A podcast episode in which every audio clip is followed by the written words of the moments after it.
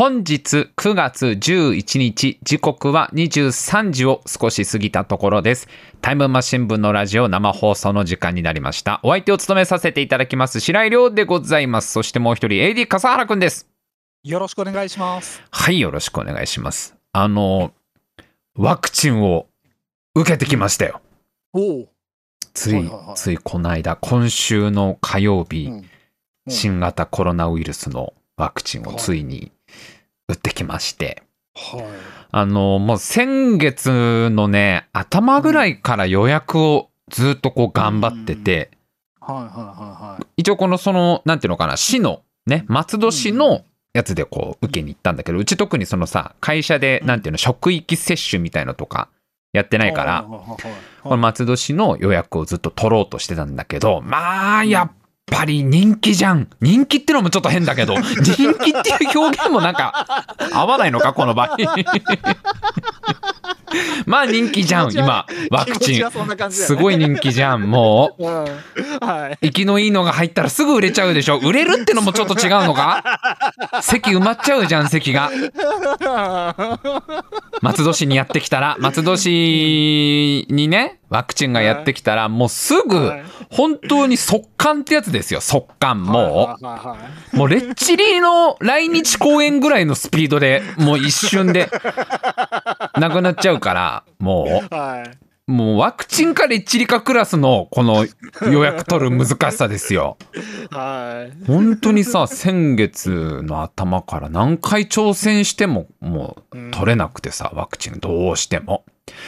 で、これ難しいのがさ、まあ、うんこのワクチンって、まあいろんな、いろんなことを多分思ってるじゃん、それぞれ。まああんま突っ込まないけど、いろ、いろんな考え方があると思うんだけど、俺の中にも、やっぱり、ちょっと相反する二つの感情みたいのがワクチンに対してはあるというか、おこうね、矛盾というか葛藤ですよね、ちょっとしたね。ねワクチン早く打ちたいっていう気持ちね、まず。うん。もう早く早くワクチン打ちたいっていう気持ちと、はい。注射絶対打ちたくないっていうこの二つのはい。気持ちの衝突がすごいわけですよ、やっぱり。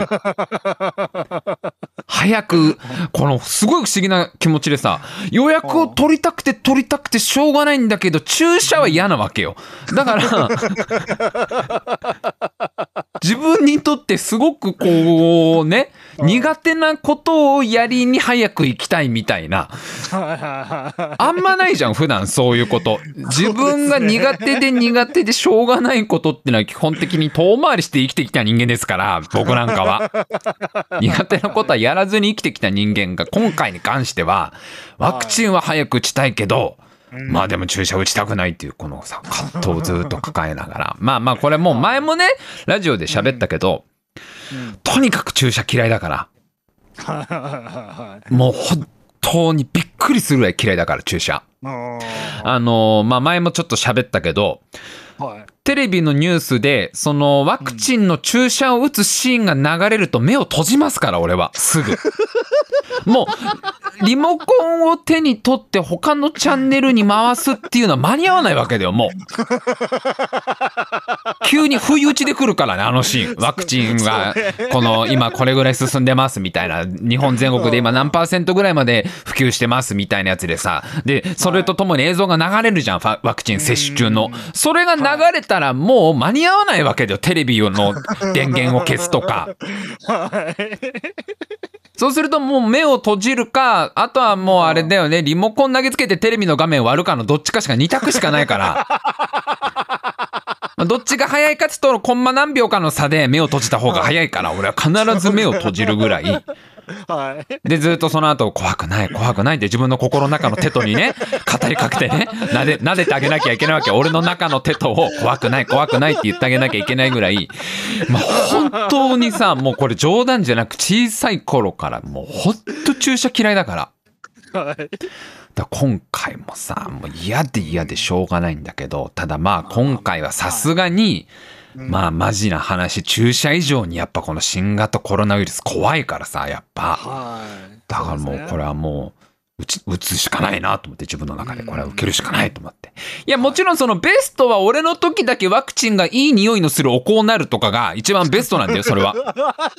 俺の時だけね。俺の時だけちょっとその、試しにやってみようみたいな感じで、ラベンダーの香りのするお香、お香が開発さ、ラベンダーの香りのするお香タイプのワクチンが開発されて、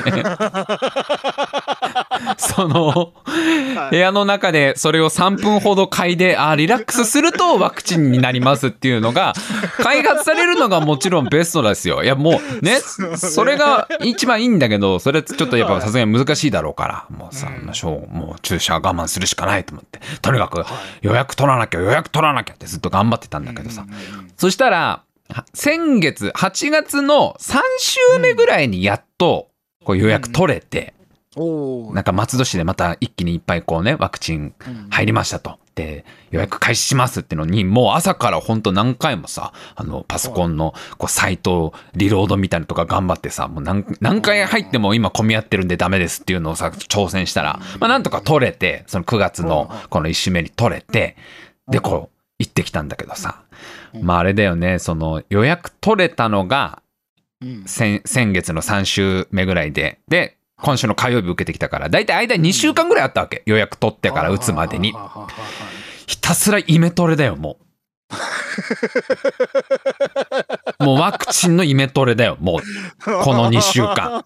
延々と。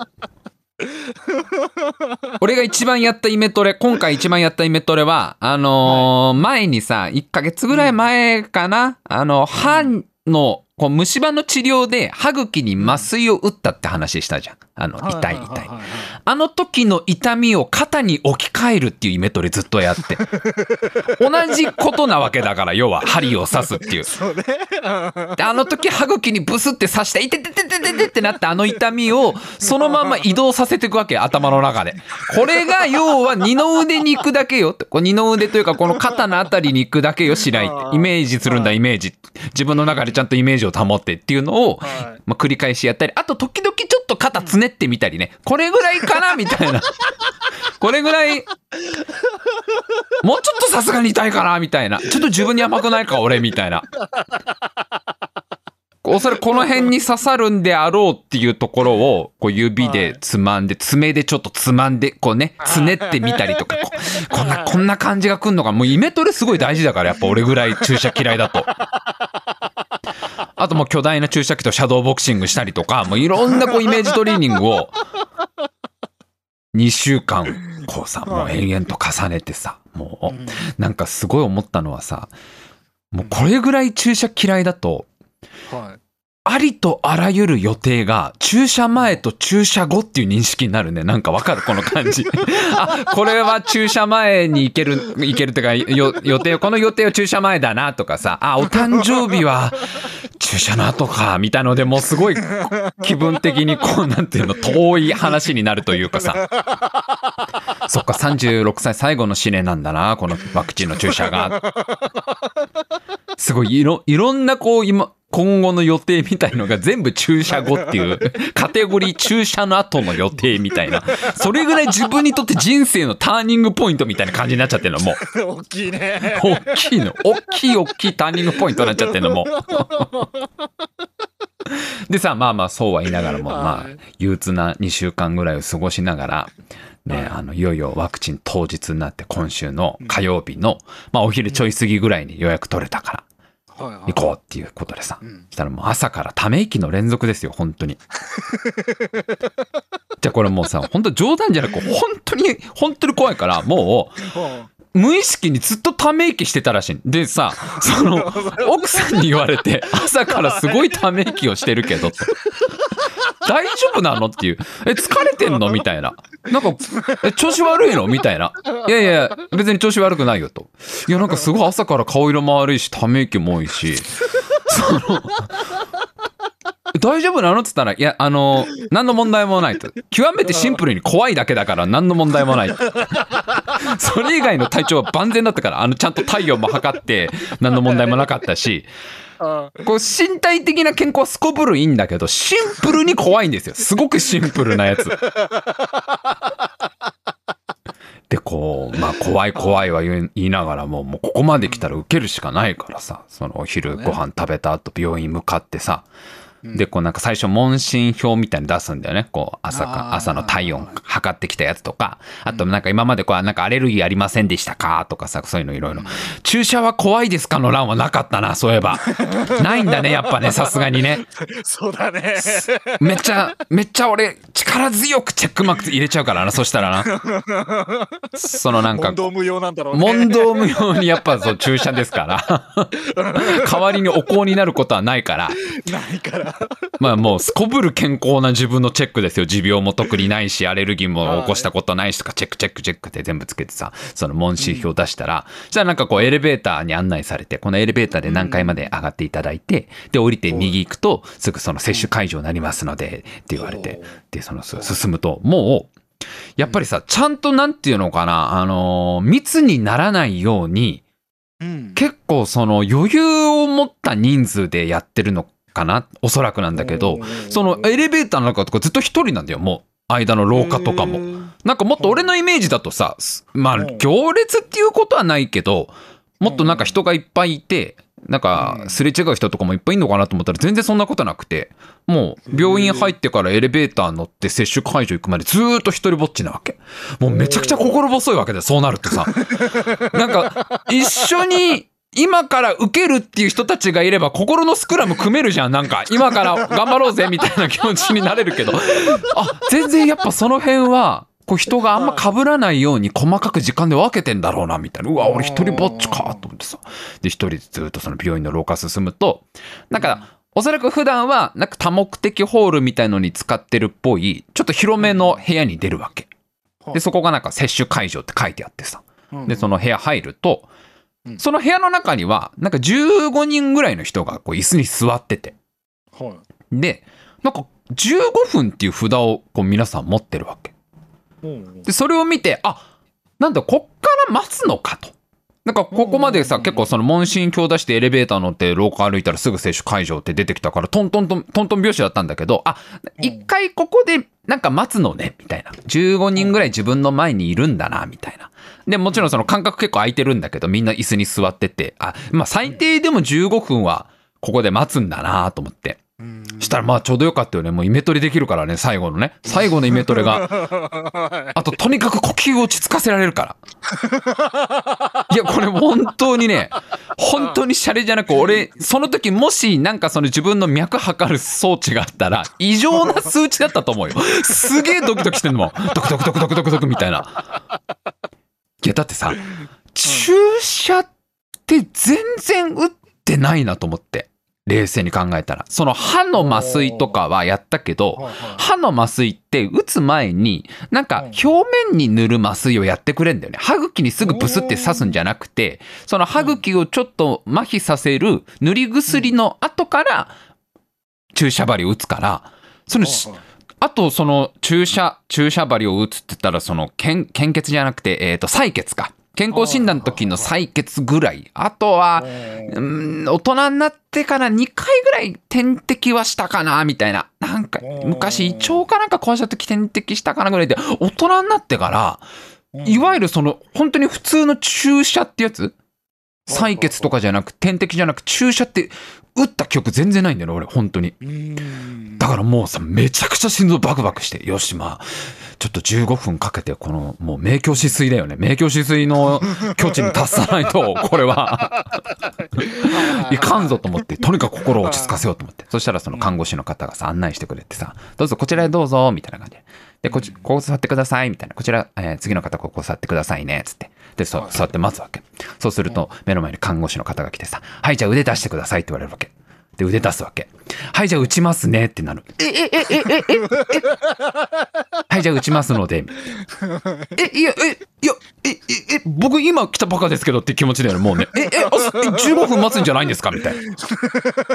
15分待って、明鏡止水の境地に達して、もう、自我がぼんやりし始めた頃に打ってくれると俺は思ってたから違うのよもう接種会場入ったら即なわけもうはいはいはい。で、どうやら、そのあ15人ぐらい座ってた人たちはみんな打った後の人たちなんだよね、ワクチンを。はいはいはい。ワクチン打った後に、なんか体調崩したりしないか、その15分ぐらい様子を見るっていうので待ってた人みたいな。だからもうあれだよはいはい、こう、なんか終えた人たち、こうクリアした人たちなわけ。とはいは、俺の前にん並んでた人なんか一人もいないから、もう接種会場入ったらもうすぐ、速攻でさは、腕をこう見せてさ、はい、じゃあ打ちますみたいな。でもここまで来ると、うん。もう、もちろんごねるなんてもってのほかだし、ねね。もう、泣いてもダメなわけだし、もう。ダメだね。っていうかもう36歳ですから、言うても。ピカピカの36歳。ピカピカでもねえんで、もうちょいで37だから、もう。くすんだ36だから。もうちょっとでピカピカの37歳になるけど、9月14日誕生日だから。もはい、う、くすみ切った36歳だから、もう、怖い怖い言ってる場合じゃないじゃん、ここまで来たら。そうだね。だここまで来たらもうあとは本当にさそのもううん。滞りなくスムーズにこう接種が終わるのにさ協力するのみでしょ。もうだからもう腹をくくろうと思って腕まくってさしたらもうよっぽど俺顔に出てたんだろうね。その看護師の方に「大丈夫ですか?」ってやっぱり確認されるわけ「大丈夫です。気分気分大丈夫ですか?」って言ったらもう「あ大丈夫です。全然大丈夫です」大丈夫です。もうあの、はい、ちゃんと熱も測ってきましたし、全然大丈夫。もうだからあの、か 多分でも、俺が思うに、俺ぐらい注射嫌いな大人もいるだろうから、看護師さんからしたら、まあまあ、まあ怖いんだろうな、このおじさんっていう感じなんだろうけど、もう大丈夫ですの言い方があんま大丈夫じゃない人の言い方だったろうから、大丈夫です、大丈夫です。あの、すがもう消えてるやつだから、大丈夫です。大丈夫です。で、じゃあ、はい、じゃあ、な、もうあの、すぐ終わりますから、みたいな。チクッとはしますけど、すぐ終わりますからね、つって。じゃあ、打ちます、みたいな。チクッとしますよ、つってさ。いよいよ打ったんですけど、はい。びっくりするぐらい痛くない。マジで。いや、ほんとこれ、刺さった瞬間わかんないぐらい痛くなかった。おお。これほんとオーバーじゃなく。おうこのさ、ワクチン受ける前から、まあ、とも、うんま、周りのそのもう受けた友達とか、あと奥さんとかはね、先に受けてたから、うんその話は聞いてたんだけど、本当痛くないよ。ういや、本当心配する人全然ないぐらい、マジで痛くないから大丈夫だよって言われてたんだけど、本当にね、全然痛くないのね。あの、チクリもしなかったの、俺、本当に。お本当？痛とかも全くない。え？みたいな。あの、なんつうの？こう、消毒して、こう、あ、今なんか手を置いたんだなぐらいの感覚はあるわけ。で、はい、もう終わりました、みたいな。え？みたいな。へえ。すっごい、マジかってぐらい痛くなくて。おうおうおう。はい、じゃあ終わりましたから、つって。で、この後、あの、15分ほど、あの、様子見ますので、そちらで待機してくださいね、って。ご苦労様でした、みたいな。あありがとうございますって俺言ってさ。で、戻ったんで、席に戻ってさ、その待機席みたいなところでさ、はいはいはい15分間待つんだけどさ、うん。全然心臓が収まんないわけ。全然まだドキドキしてんの、その、打った後も。いや、打つ前のドキドキが本当にエグかったから、俺。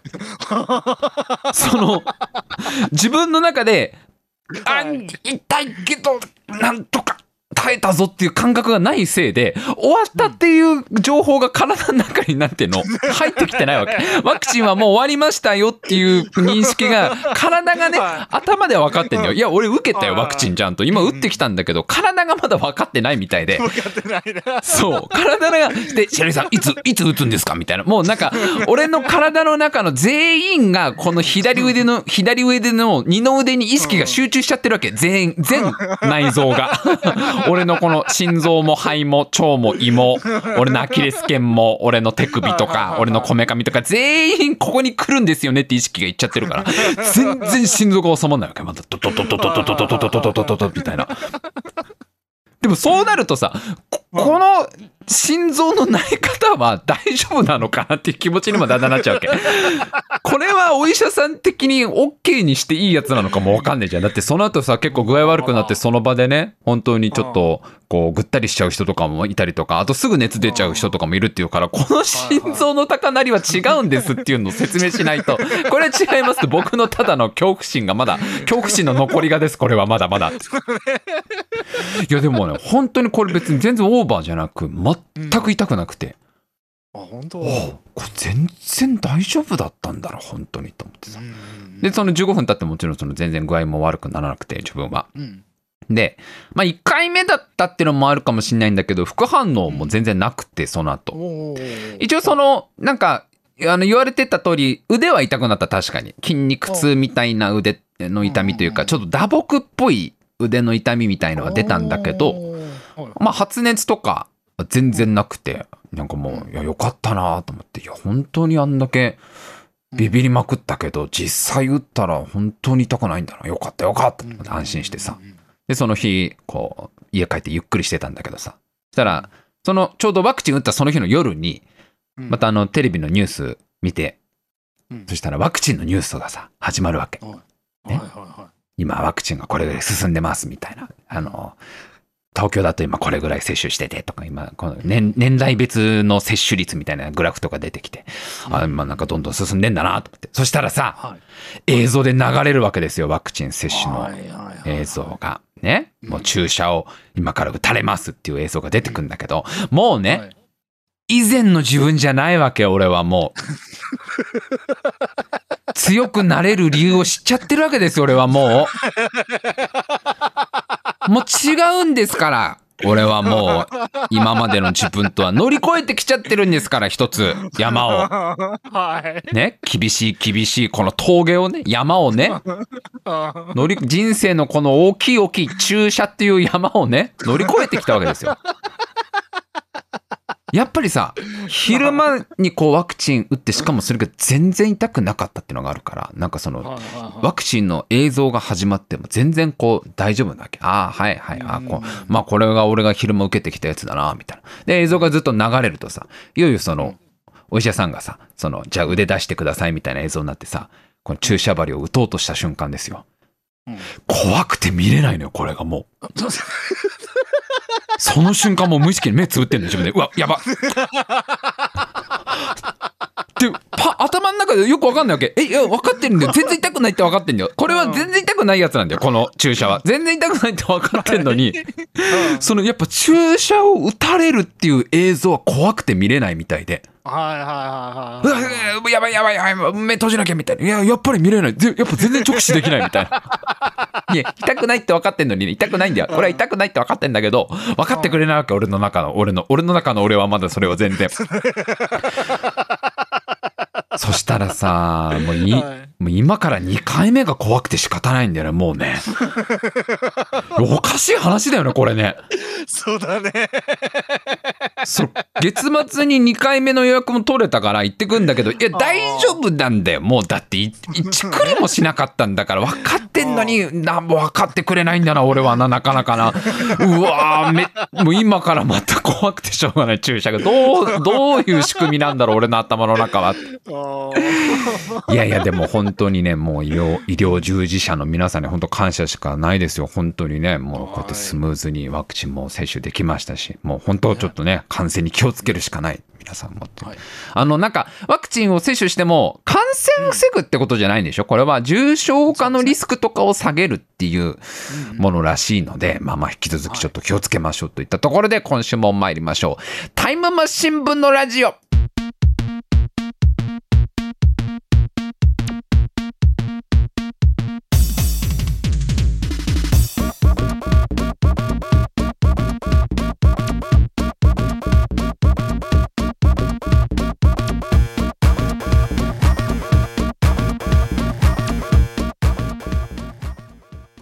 いやーもうあれなのかな。やっぱ今年受けておしまいってことじゃないんだろうねおそらくだけど。分かんないけど。ねこれって多分しばらく毎年受けたりとかっていうことになるんだろうね。うんそのたんびに俺はこの自分の頭の中のバグと戦うのかなやっぱり。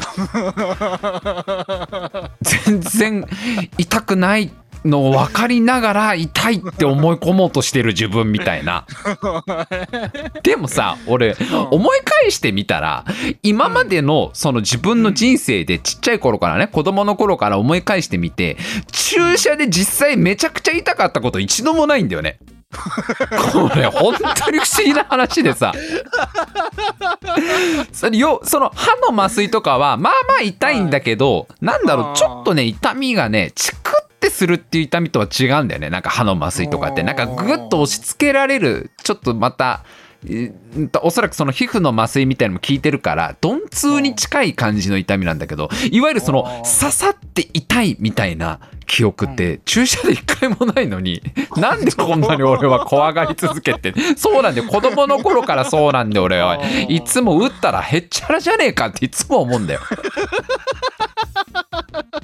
かといって別に先端恐怖症とかじゃないしねそういうなんか尖ってるものが怖いとかじゃない。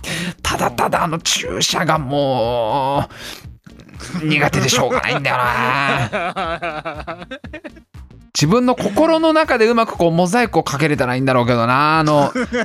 いや絶対見ないんだけどいつも刺さる瞬間絶対見ない。今回も絶対見なかったんだけど。その頭の中のそのイメージの中の注射が刺さるシーンにもちゃんとモザイクかけれればで多分全然なんてことないんだろうけどね。あいやいやまあちょっとね頑張って2回目も2回目も乗り越えてね受けてきますからね。はい。というあのあと今週はですねうん。あのちょっと家で映画見ましてはい。Amazon プライム入ってるからプライムビデオで、まあ、いろんな映画見見れるんだけどあの、うん。ジェミニマンっていうもう傑作映画見ましたよ。ジェミニマン知ってますか？ジェミニマン笠原くん知らない？いや笠原くんはなちょっとな映画とか普段あんま見ないからな。ジェミニマンちょっと知らないか。いやもうこれみんな見てるからジェミニマンなんてもうこのいやそうですよ。もうみもう。そんな名作ですか？いやこれだ何兆稼いだんだろうジェミニマンって果たして。8兆ぐらい稼いだんじゃないかなこれ。8兆9 900兆ぐらい稼いだんじゃないのジェミニマンって世界中で。わかんないけどわかんない。実際の数字はいやちょっとなんかネットニュースでおこげみたいなニュースちょっと見たけどいやいやそんなわけないよ。もう大ヒット大ヒットしてるはずですよジェミニマン。これ2019年の映画なんですけどジェミニマン、えー監督アンリーっていう方でうんこのアンリー監督っていう人はすごい人でアカデミー賞の監督賞2回取ってる人なんですごいよね。生涯でアカデミー監督賞2回ってすごいよね。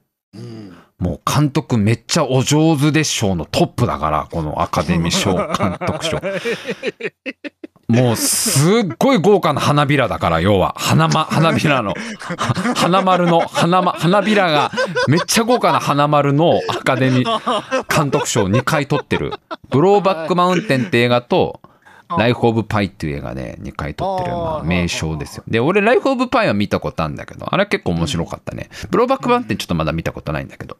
まあまあもう本当名名監督ですよね。ではい。主演がウィル・スミスおおねもう俺らの世代だとやっぱインデペンデンス・デーとか。ね。あとメイン・ブラックシリーズとか、はいはいはいはもうとにかく大作映画いっぱい出てるイメージじゃん、うん。ウィル・スミス。もうハリウッドスターですよね、もうい言ってしまえば。うん。で、まあ、ちょっとどういうあらすじか本当軽く触れますと、えーこれもウィル・スミスがうんなんかもともとこの政府の諜報機関に所属する凄腕スナイパーみたいな役なの。でもちろん主役ね主人公でもうはい超凄腕スナイパー。でうんこう政府の指示に従ってテロリストを暗殺したりとかなんか悪いやつを遠くからこう撃ち抜くみたいな仕事をずっと続けてきた、まあ、特殊部隊とはちょっと違うんだけど諜報員みたいな設定なの。で、はい。まあ、どれぐらい凄腕かっていうとその高速で走る電車の中のターゲットを射抜いたりするわけ。走っている電車のしかも新幹線みたいなやつだよ。新幹線みたいに走すごいスピードで走ってる電車の中にいるテロリストの頭を射抜くとかもできる。超凄腕スナイパーみたいな。はい。でなんだけどちょっとこの長年のこの任務によってもうちょっと精神的に疲れちゃってんのね。こう自分の人生にこうひたひたすら言ってしまえばまあ悪いやつとはいえさ人を殺し続けた人生だからちょっとそんな自分の人生に嫌気がさしててうん。ついにこう引退することにしたわけ。はい。一番最後の仕事のその高速で走る電車の中に乗ってるテロリストを殺すみたいなそのミッションを終えた後に自分はちょっともう限界だから引退するわっつって辞めちゃうわけその諜報機関を。で、まあ、その諜報機関辞めた後にもう引退後の生活をちょっと満喫してたわけ。のんびりした生活してたんだけどそしたらなんかある日その、諜報機関の時に仲良かった同僚、その人もなんか辞めちゃってるっぽい設定なんだけど、その元同僚の人から、実はお前が最後に殺したね、ウィル・スミスが最後に暗殺したターゲットは、あれ、テロリストじゃないんだぞ、みたいなえ？お前が実は最後、引退前に直前に暗殺したあの男はテロリストじゃなくて、生物学者なんだ、みたいなこと言うわけ。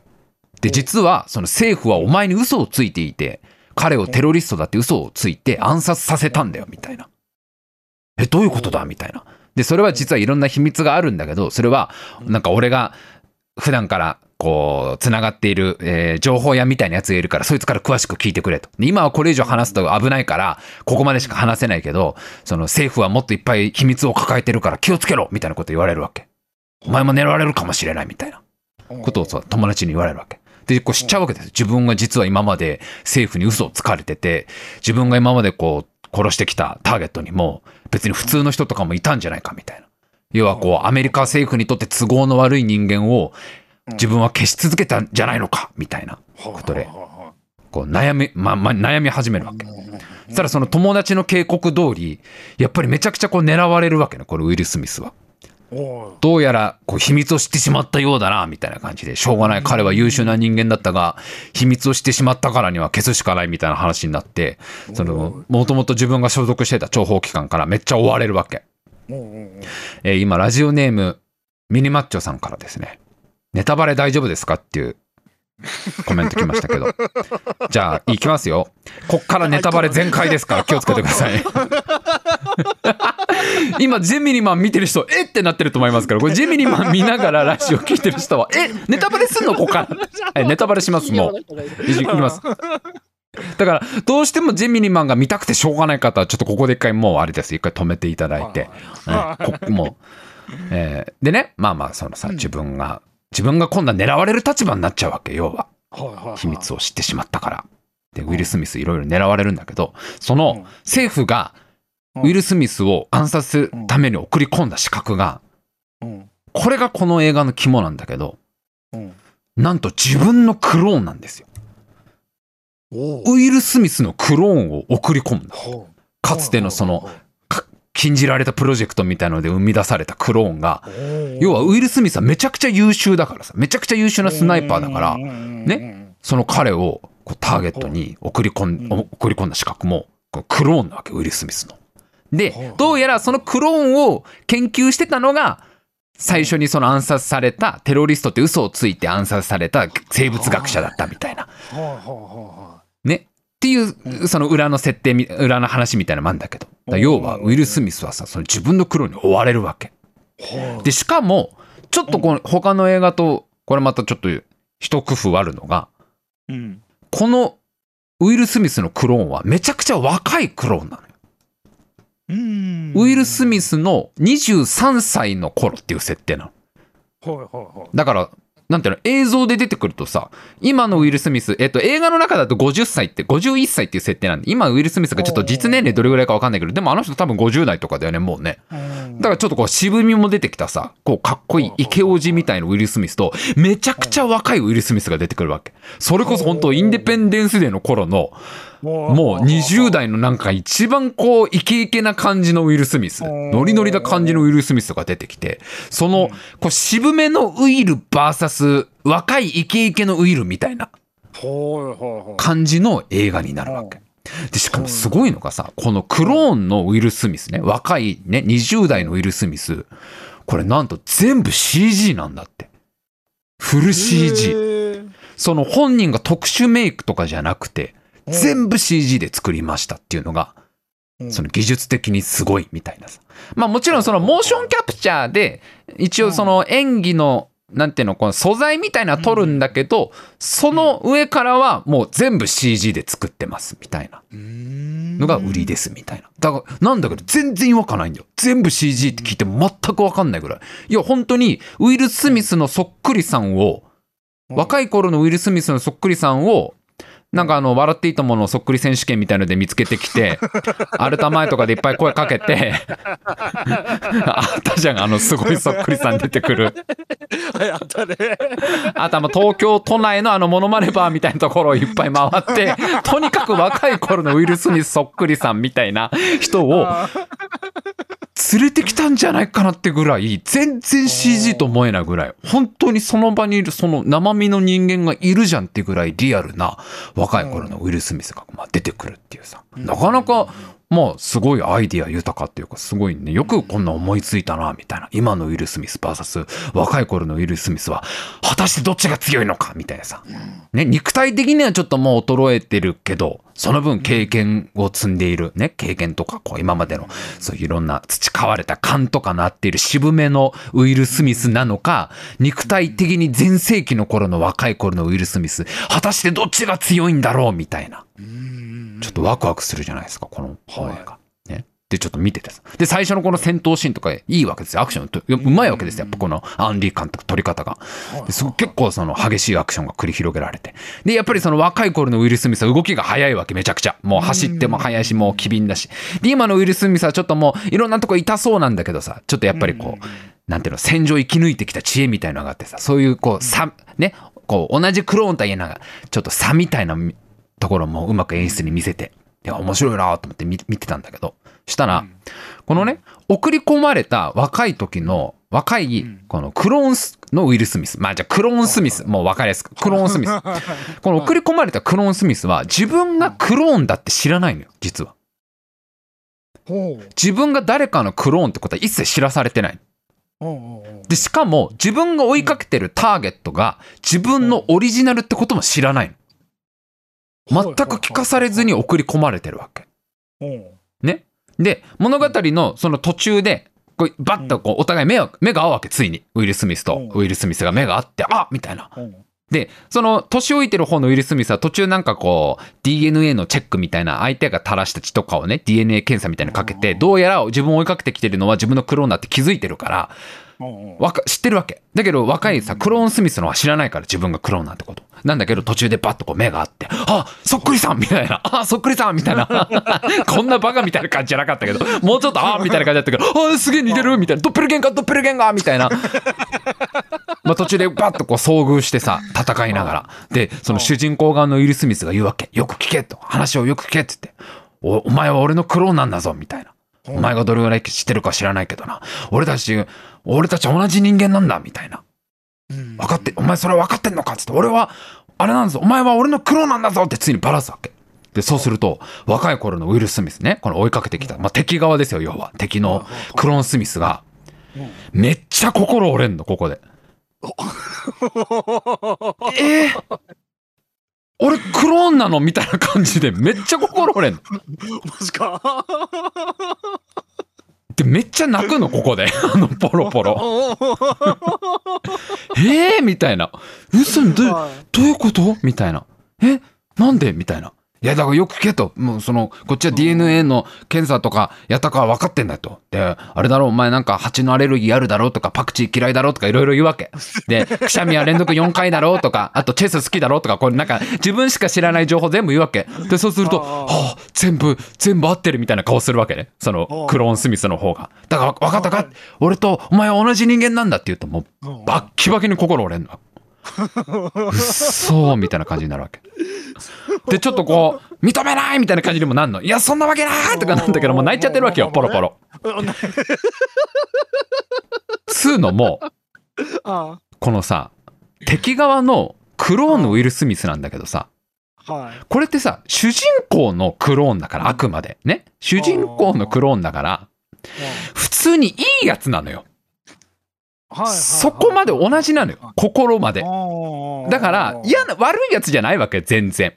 なんか普段礼儀正しいし、その、なんか、あのヒロインを人質に取るみたいなシーンもあるんだけどめっちゃ礼儀正しい、そういう時も。なんか心もすさんでないしなんか手荒な真似もしないしなんかすいませんなんかあなたに手荒な真似はしたくないんですけどボディチェックだけさせてくださいみたいな。いい子なのよ。ししかもこのなんていうのかな心がどんどんどんどんボロボロになっちゃった主人公側でもないから心もまだそんなにボロボロになってないからただのいい子なわけすごく。はい。すごくいい子だから自分がクローンってしてショックも受けるし自分が殺そうとしてた相手もが自分ってことにもすごいショックを受けて泣いちゃうわけ。はでそうするとさこれ見てる、ね、視聴者の俺としての疑問はうん。こんないい子になんで自分のクローン暗殺させるんだろうっていううん疑問が湧くわけ。いやその能力が高いのはわかるよ。能力高いのはわかるけどそのこの指示を出した司令官はさこいつがめちゃくちゃいいやつって分かってるわけじゃん。このなんていうの？わ若いウィル・スミスがちょっと繊細ですごい真面目で礼儀正しくてで日頃の自分のそういう仕事にも疑問を持ってるっていう設定なのね。ワックローンとはいえ。でそんなさそのなんか優しいクローンにさオリジナルを殺させるなんていう酷な任務を負わせるのはどうしてなのかなと思うわけ。これで例えばなんかクローンに感情がないとかいう設定とかさなんか心だけは実はプログラミングしてるんだみたいな設定ならわかるけどめちゃくちゃいいやつにめちゃくちゃいいやつを殺させに行くって意味わかんないじゃんこんなの。うんそうね。そりゃ、そりゃ心折れるわ、こんないい子だったら、みたいな。それ泣いちゃうわ、ポロポロポロポロと思って。え、なんでなのかなと思って。なんか明かされんのかな、この秘密と思ってさ。うんで、み見てたらさ、したらその、うクローン・スミスの方がさ、まあ一回その戦闘から逃げ出してさ、その自分に指示を出した司令官のもとに行くわけ。で、その司令官が、あのー司令官なんだけど、父親の役割もしてるわけ。その養父というか。ああはいはいはい。クローン・スミスに嘘をついて、君は実は孤児で私がそのね、あの、もらい受けて、ね、子供、あの、息子としてもらって育ててきたんだみたいなことを言ってるわけ。うんで、まあ、全部それはさ、まあ、要は嘘なわけなんだけど、司令官と父親の役割をしてるわけ。で、はいその司令官にさ、このクローン・スミスがさ、もう超、こう、ポロポロ泣きながら問いかけるわけ。うんあの、父さん全部聞いたぞっつって、父さん嘘ついてたんだね、みたいな。なんか、そういえば、昔からおかしいと思ってたことあるんだよ、みたいな。ななんで僕の誕生日を、僕は孤児だって聞かされてたのになんで誕生日をしてたんだい？とか、なんかいろいろ言うわけ。あの時だって嘘だったのかい？みたいな、こう泣きながら。で、言うわけ。なんでこんなひどいことさせるんだと。なんで僕に自分のクローンを殺させる、あクローンを殺させるのって言うわけう。んで、そうすると司令官が、うんそれはあれだよ。お前自身の闇と対峙させるためだっていうわけ。で、そうすると、クローン・スミスがもう、はって顔するわけ。は？だろうね。見てる俺も、は？んなんて？今なんて言ったお父さん。いや、だからそれは、お前、お前自身がその自分の闇と対峙しなきゃダメだからだ、みたいなこと言うわけ。全然ピンとこない理由なわけ、それが。で、その、クローン・スミスも、何言ってんだこいつみたいな。え？おおお父さんちょっとよくわかんないんですけどそのや闇闇と対峙させるって今言いましたみたいな。俺何回か巻き戻しして確認したもんね字幕をね。あれ闇と対峙させるためって言って。え？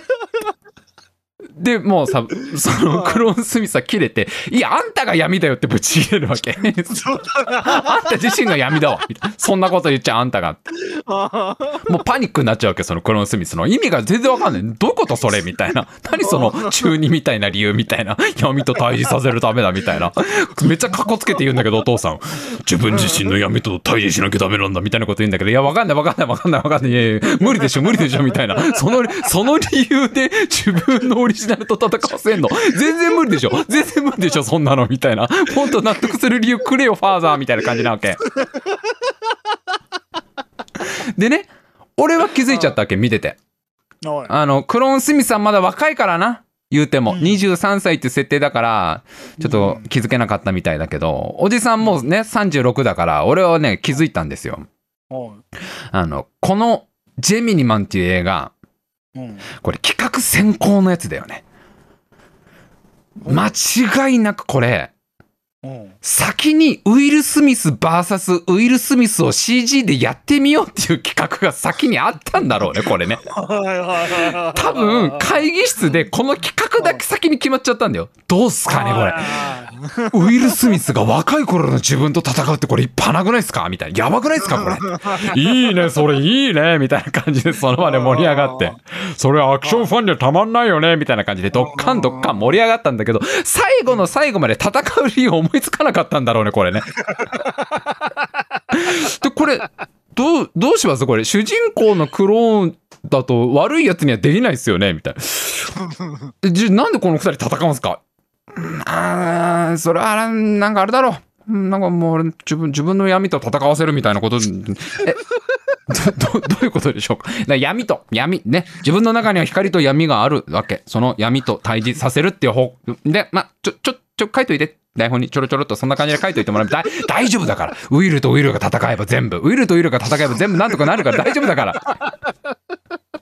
これ絶対企画が先に出てきちゃったやつだよ、これ。ああ、なるほど。企画選だからもうね、あれなんだよ。ほ本当のこのね、どうし、ね、なんで、お父さんなんで僕に自分のクローン殺させるのっていう、その問いかけに対しては、これ本当の理由は思いついちゃったからっていうのが本当の理由だよ、これ。お父さん的には。司令官的には、いやなんか思いついちゃってっていうのが本当の理由なんだよ、これ絶対に。これいいじゃんか。これ、そこへいいじゃんか。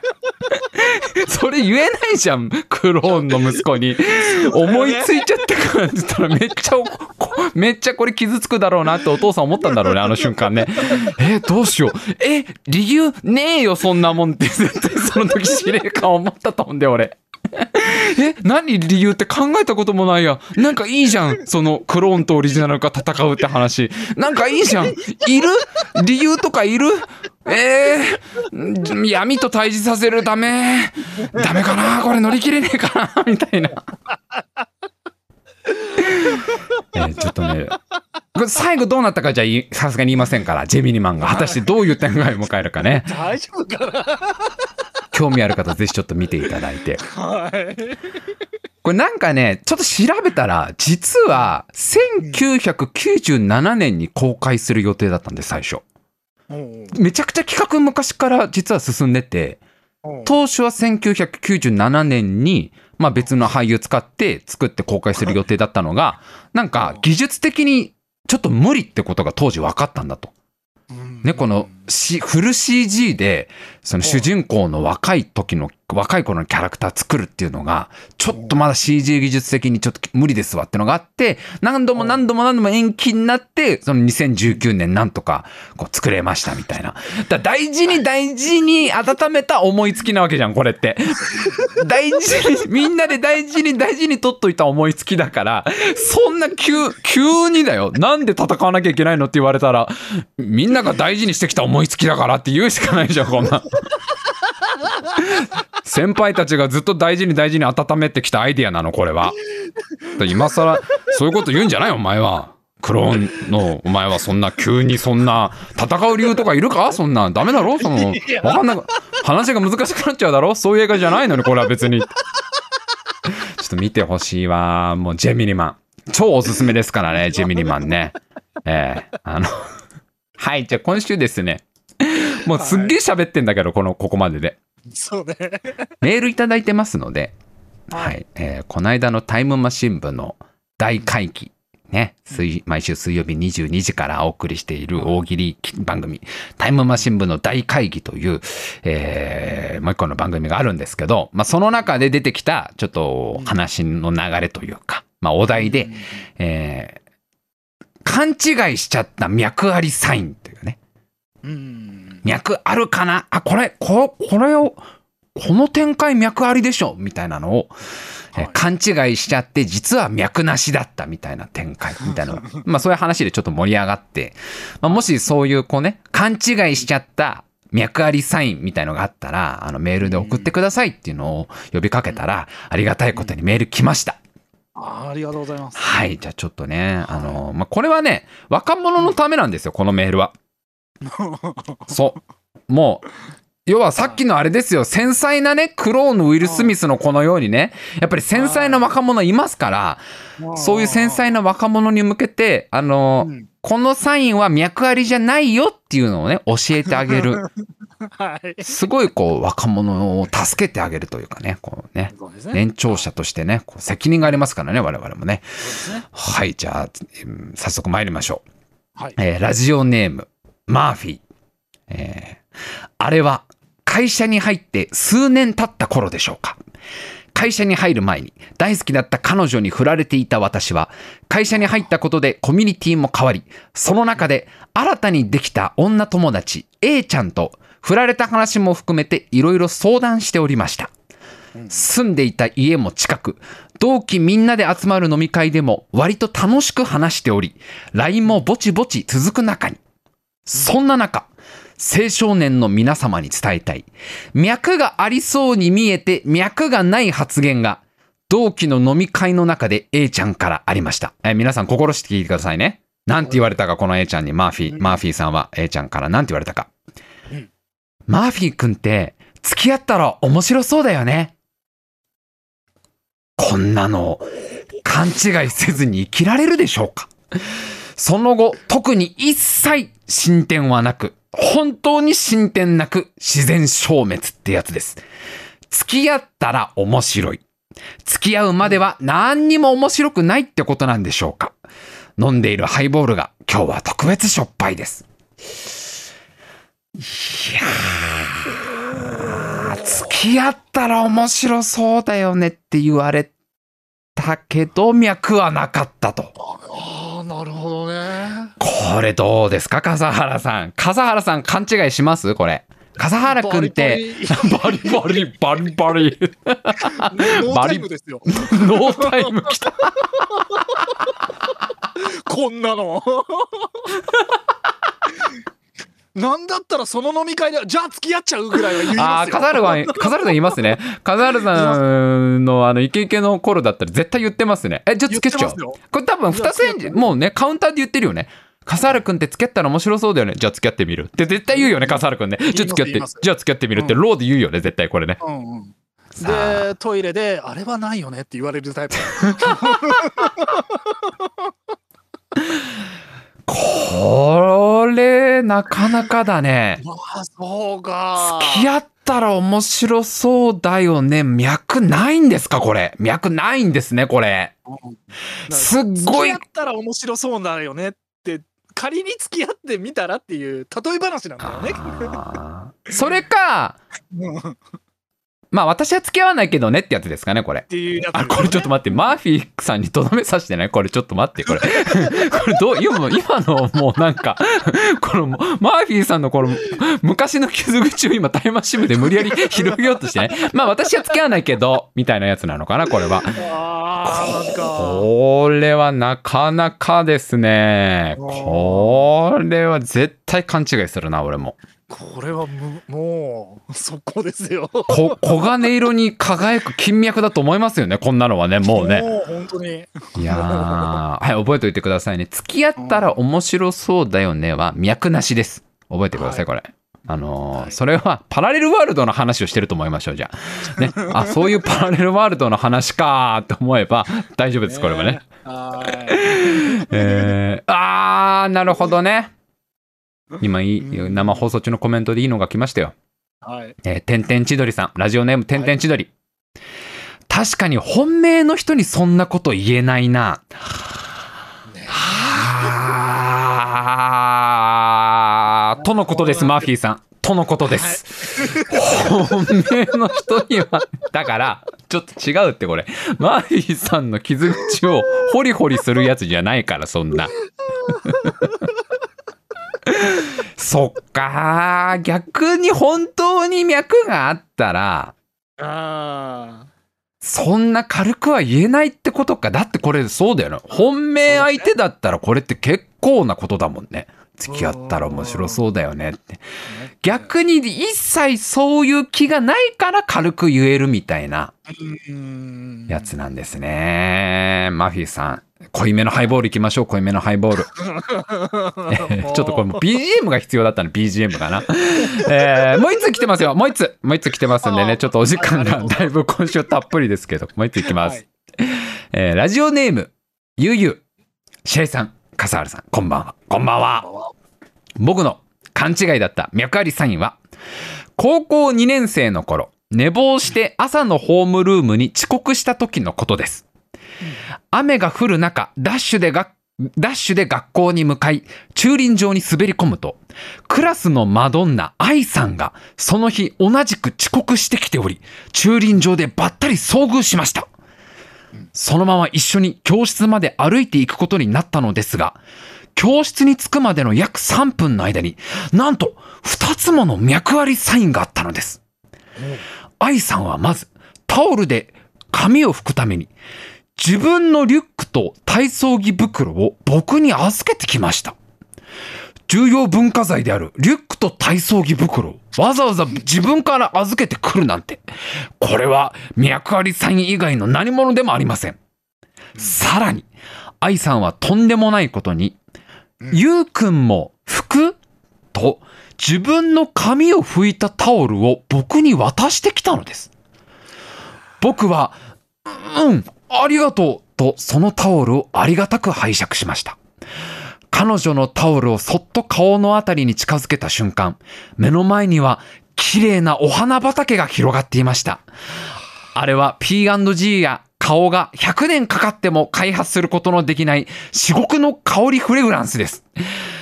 彼女はあの時、完全に僕に気があったんです。そうとしか考えられません。しかし、その日の休み時間、愛さんには半年前から2歳年上の彼氏がいることを友達から知らされ、僕の青ハライドは2時間で幕を閉じました。ただ、今思い出しても、あれはとってもいい体験だったなと思います。あの素晴らしいタオルをもう一度。これ、いや、まあ、うーん、まあまあね。まあ、1個目のこのね、重要文化財のこのリュックと体操着袋をね、預けてくると。これはまあまあまあ、さすがにこれを脈ありとね、取るには、これはさすがにちょっと過敏し、過敏ですよ、そのセンサーあまりにも。それはね、ゆうゆうさんも分かってると思うんですよ。本命2個目だと思うんですよ。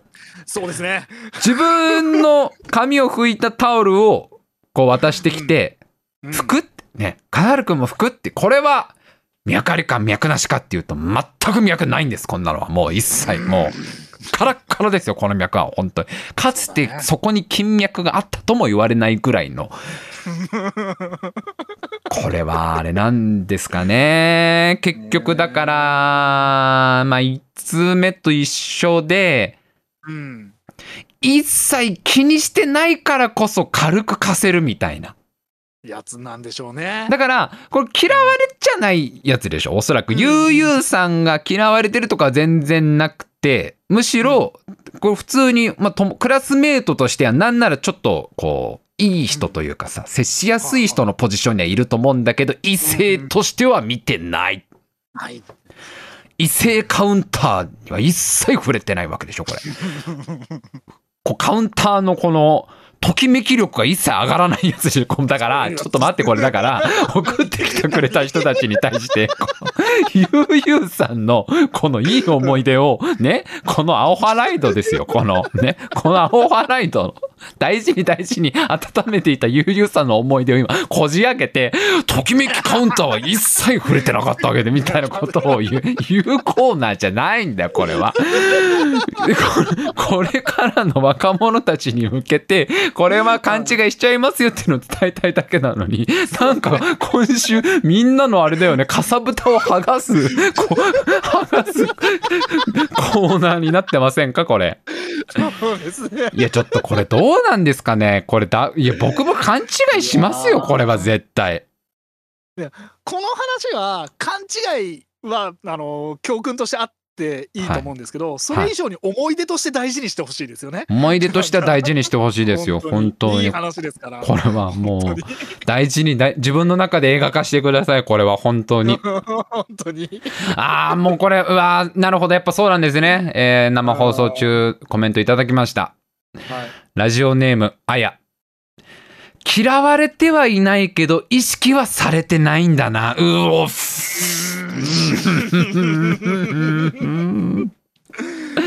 だから、あれですかね。あの、はい気を感じないってやつですかね。一切気を感じねえぞっていうやつですかね。これね。辛いな、これな。えーまだまだねちょっとありましたらあのもしありましたら送ってきてくださいあの脈ありかなと思ったら脈がなかった思い出ね皆さんまだあると思いますんで、えーこれからの若者のためにもですね、えー 今週で2個これはもうねあのー知恵袋としてたまりましたからはい。付き合ったら面白そうだよねは私は付き合わないけどねってことなんですね。で、えータオルを貸してきてくれるのは意識してないからなんですね。これあの まだまだあると思いますんでね、どんどん送ってきてください。はい、じゃあちょっと今週また俺が喋りすぎてますけども、コーナー、えーちょっと最近やれてなかった、えー先週か。先週やれなかった。じゃあ、うちで働きませんか？いきますかね。はい。じゃあ、参りましょう。白井さん、うちで働きませんか？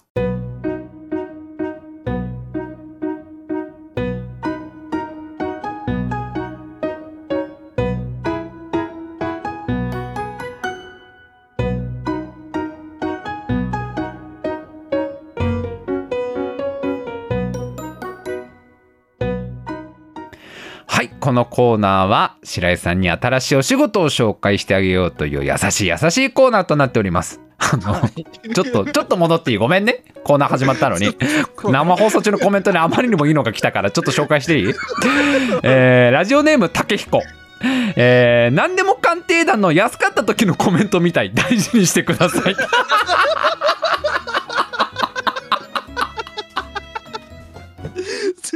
違う。いや、これはもうと、とどめになるやつじゃん、これ。大事にしてあげてください。大事にしてください。でも、いい思い出なので、確かに、何でも鑑定団の時の、出張鑑定団で、300万の札あげたと思ったら、1、10で20円って出て、客席がみんなどっと笑って、お父さん残念20円だってっつったらさ、あの、壺の鑑定士の人が、これは間違いなく偽物、贋作ですね。でも、あの、大事にしてくださいって言われるやつじゃん、完全な。フォローなってないやつ。フォローなってない。大 事大事にしてください。全然フォローなってない。はい、じゃあコーナー行きましょう。えーはい白井さんにね、えー新しいお仕事を紹介してあげようという、えーそういうコーナーでございます。はいえーじゃあどんどん参りましょう。5つ目。ラジオネーム、竹彦。会社名、株式会社有料。どんなお仕事か。白井様。弊社は日本一アットホームで休みが多く、年収も1年目から手取りで1000万円を超え、休みも自由に取れる空気を作り出す会社です。白井様も依頼者様の会社に出向し、そういう感じの空気を作ってください。必ずしも弊社はホワイト企業ではないのであしからず。ありがとうございます、給料様。ね。すごいですね。日本一アットホームで休みが多くて、年収1年目から手取りで1000万円超え、休みも自由に取れる空気を作り出す会社。すごいね。なんでしょう。そう、環境整備会社みたいな感じなのかな？そういう環整備でもないか？こう、醸し出してるだけだから、これ。空調の会社か？空調の会社。ある意味。空気をね、作り出す会社ですから。ただ、有料様はホワイト企業じゃないって正直でいいですね、すごくね、これね。うちはホワイトじゃないから。そうですね。ちょ僕いるだけで空気がグレーになっちゃうので考えさせてもらってもよろしいですか もう灰色の空気を出しちゃうため息を朝からしちゃうので僕、えー続きましてラジオネームカニパン会社名ドロシー株式会社、えーお仕事内容。こんにちは。私はドロシー。会社はアメリカのカンザスにあります。実は取引先のオズ社長から西の魔女コンツェルンを内部崩壊させたら合併してあげるとの話を持ちかけられています。白井さん私の仲間になりませんか？本来なら心のないブリキの木こりという仲間が必要らしいのですが心を無にしている人型っぽいものなら誰でもいいそうです。最近は仕事中に心が無になるという白井さん。ぜひ一緒に西の魔女を倒して本当の心を取り戻しましょう。ありがとうございますドロシー、えーいやいや本当に。それ適任なんじゃないかな？僕なんか心のない心のない人型っぽいもの。心のない人型っぽいものって言ったらもうね適任も適任特に僕働いてる時なんて本当は無ですからね。本当に。人の形をした歯車ですから僕なんかただの。すごいこれは僕ちょっと適性高いと思うんですけどちょっと僕あらすじあんま分かってないんですよね。申し訳ないんですけどね。あらすじをあれどういう話だったっけなあれみたいな。最後どうなったかが全然思い出せないので。なライオンみたいのいなかった？ライオンみたいの。ライオンみたいのがいたなってあともう一人が何何だったのか全然思い出せないしちょっとあらすじ思い出せないって不安しかないんだよな最後。どうどうなるのか じゃあこの心のないブリキの木こりを使えばいいわみたいなセリフとか出てこない？大丈夫？素材に 素材にこのブリキを使いましょうみたいなセリフとかなかったっけ？ちょっと怖いんだよな。ちょっと心配なので考えさせてもらってもいいですか？はいじゃあ本日最後の投稿ですね、えーラジオネームゆうゆう会社名。東京松芝ロボット工場東京松芝ロボット工場。はい。お仕事内容。弊社では勉強やスポーツが苦手で将来に不安を抱える児童を監視指導するための猫型ロボットを大量生産しております。白井様にはすでに市場に出回った欠陥のある不良品ロボットを回収していただきます。近頃2021年の過去世界のどこかに弊社の不良品ロボット SR300N が人間に姿を変えて潜伏しているという情報をキャッチしました。かすかな信号を頼りに調べてみると現在彼は日本在住血液型は B 型毎週水曜日に大喜利番組毎週土曜日にラジオ番組を放送している36歳男性とのことです。私どもは今日本中のありとあらゆるラジオ放送局に SR300N を指名手配しているところです。白井さん。そして番組リスナーの皆さん。思い当たる節がありましたら弊社または最寄りの警察署に直ちにご連絡ください。回収いたしましたらこちらの方でボディを分解し完全に焼却いたします。え。ー、ロボット会社からロボットの工場からですね。オファー来ましたね。あーまあまあねよありますよね。これなんかそのトラブルが起きた製品を回収してますみたいな CM とよくあるよね。なんかね給湯器。この型番の給湯器ちょっと回収してますみたいなことですよね。要はこれね。はい。そっかそっかそっかそっか。ちょっとあれか。まああれかな。もしかしたらこの間注射打つ時に信号がちょっと漏れたっていう可能性あるかなこれな 意識があんまりにも二の腕にいっちゃったからやばいなこれ。あらアラームがちょっと漏れてた可能性笠原くん笠原くんバレてるからこれ。うふふバレてる。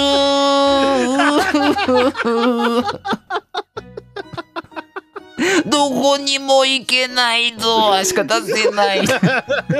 どこにも行けない。こっからはもう僕の人生特に。遠くなんかもう行けない。どこにも行けない。えーちょっと考えさせてくださいね。ちょっとね。僕うん僕も、えーあの協力しますから。ちょ協力します。えーもちろん探しますよね。えなんかちょっとなんかあや怪しいやつ怪しいやついるんですよ。怪しいやつがね。あのいいつも普段あの一緒になんかよく遊んだりするインターネットでなんか一緒によくやってるなんかね。あの、えーすごい笑い声のでかいなんかやつがいるんですよ。すごい特徴が 特徴がすごいそっくりだな 笠原君血液型なんだっけ？おう。ちょっと考えさせてもらおうねこれはね。はいさあまだまだまだちょっとねもうちょっとやりたいねこのコーナーね。もうね。そろそろちょっと最終回にしようかなと思いつつも、えーまだ続けたいと思いますので。ちょっと来週はまたちょっとお休みになりますけども、えーもし白井さんに働いてほしいという会社ありましたらどんどん送ってきてください。よろしくお願いいたします。はい。じゃあちょっと今日はねメールも読みましたのであと俺が喋りすぎたので。ジェミーは喋りすぎたから ワクチンの話だけでよかったじゃんバランス的に。そうね。ジェミニマン別にこの後のタイマー新聞と帰り道でアーカイブに残さないやつでやべやってもよかったんだけど。見てほしかったのジェミニマンを、えー ちょっとコーナーは今週はもうねあの、えーうちで働きませんかだけで、えーあの素晴らしい企画をもう一度ちょっとお休みですが、えー来週はやります。あの素晴らしい企画をもう一度。そしておまかせランキング現在募集中のお題は日本一長い滑り台が4位になるランキングです。こちらもよろしくお願いします。すべてのコーナーは、えー、ツイッターで募集しております。コーナー投稿はツイッターで募集しております。ハッシュタグタイムマシン部つけてどんどんつぶやいてください。そしてメールフォームでも募集しております。タイムマシン部メールフォーム完成しました、えー、白井のツイッターからリンク飛んでもらうかもしくは YouTube の概要欄にもリンクが貼ってありますのでそちらから飛んでいただいてどんどんメール送ってください。よろしくお願いします。もちろん直接メール送ってもらえても大丈夫です。タイムマシン部 at gmail.com タイムマシン部 at gmail.com がメールアドレスでございます。皆様からのメールお待ちしております。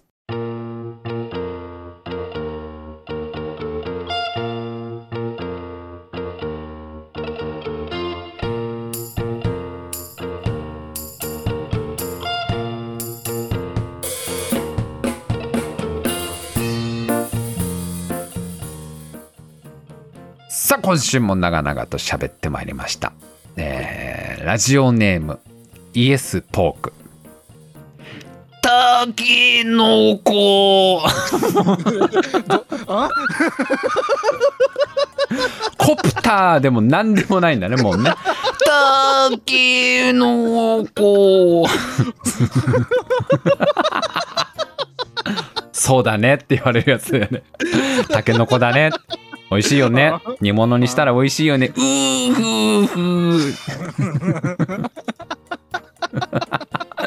もう何でもありになっちゃうからな。もうこうなるとな、えーぜひぜひですね皆さんあのー脈ありね。そう脈がありそうで 脈がなかった思い出ありましたらあの私がもうねその当時のことをこうシミュレーションしてね当時のその意中の相手の気持ちになってね実際どうだったかっていう答えをね出せますので今日みたく。はい。少しでも救われたらいいなこれがな。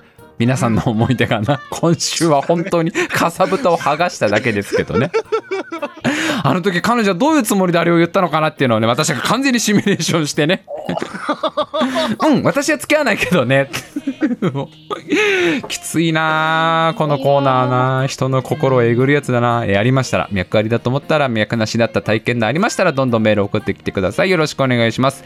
タイムマシン部のラジオは毎週土曜日23時から生放送でお送りしております。次回は9月18日土曜日23時からとなっております、えーそして毎週水曜日22時からはタイムマシン部の大会議という大喜利の番組もあります。ぜひぜひ生放送ご参加ください。それでは今週も最後までご視聴ありがとうございました。また来週。